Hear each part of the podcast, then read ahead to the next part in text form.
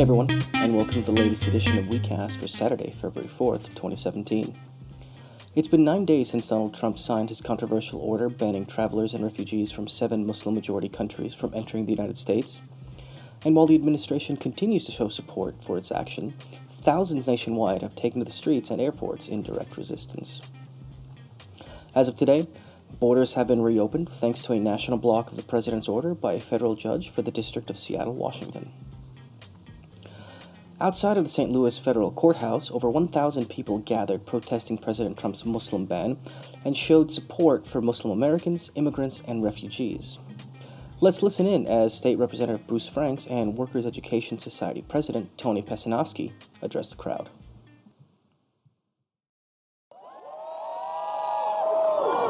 I'm not here to talk about my race because my race was our race. We fought hard, but only people in, in, in the General Assembly and get voted in twice. And we got it done, and that was with the power of the people.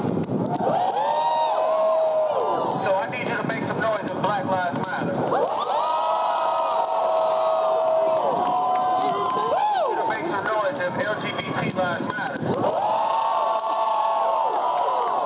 I need you to make some noise if Muslim, our, our refugee, our immigrant community. let them out.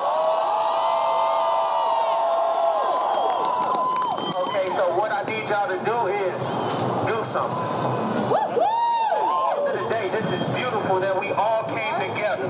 We all stood out here in the cold. We marched. Everybody's fired up. Everybody's pissed off and con- continue to be pissed off. I'm not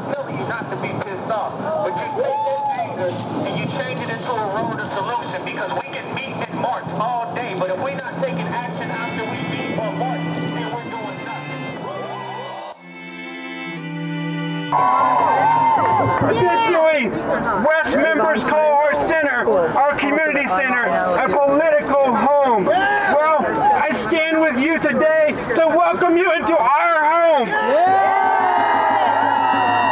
Know that our home is your home. That West is a safe place, and you are always welcome, regardless of what our president says.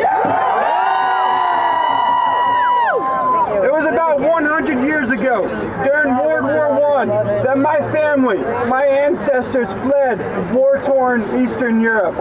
And like so many of our Muslim brothers and sisters today, they were seeking safety from the onslaught of war. And like so many other people today, they sought refuge here in the United States. Was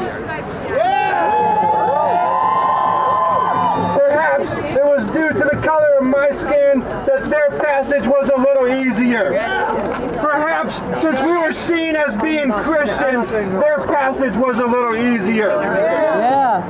Perhaps the President of the United States at that time was just a little bit more humane, a little bit more humble, a little bit more thoughtful and considerate, and a little, le- little less concerned about crowd sizes. Perhaps the president today simply does not believe that Muslim lives matter. Personally, I think the only thing he cares about is wealth and power, which at least partly explains why the ban doesn't affect those countries where he does business. And it wasn't 20 years after my ancestors left Eastern Europe that the United States had the opportunity.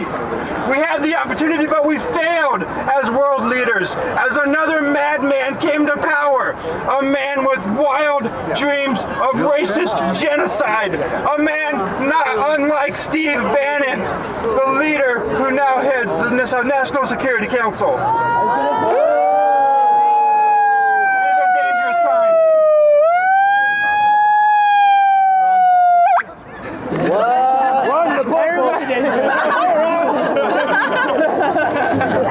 At that time, perhaps because they practiced another religion, perhaps because of high-powered and well-financed anti-Semitic white men like St. Louis's own Charles Lindbergh, that the United States then refused to allow hundreds of thousands or perhaps millions to enter as refugees. And you don't have to be a historian to know what happened next. That's right. And you don't have to be a historian to know what might happen if we don't stop it now. Yeah! I stand before you here today to say never again. Never again. I stand before you here today to say we have power. We have power. We have collective power. We have collective power. I stand before you here today to say stop this madness. Stop this madness.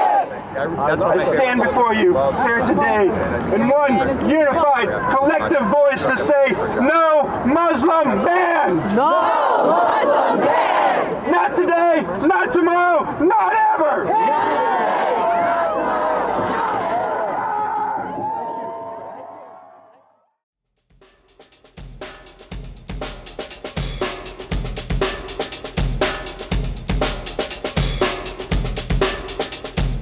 Alright, that does it for us here.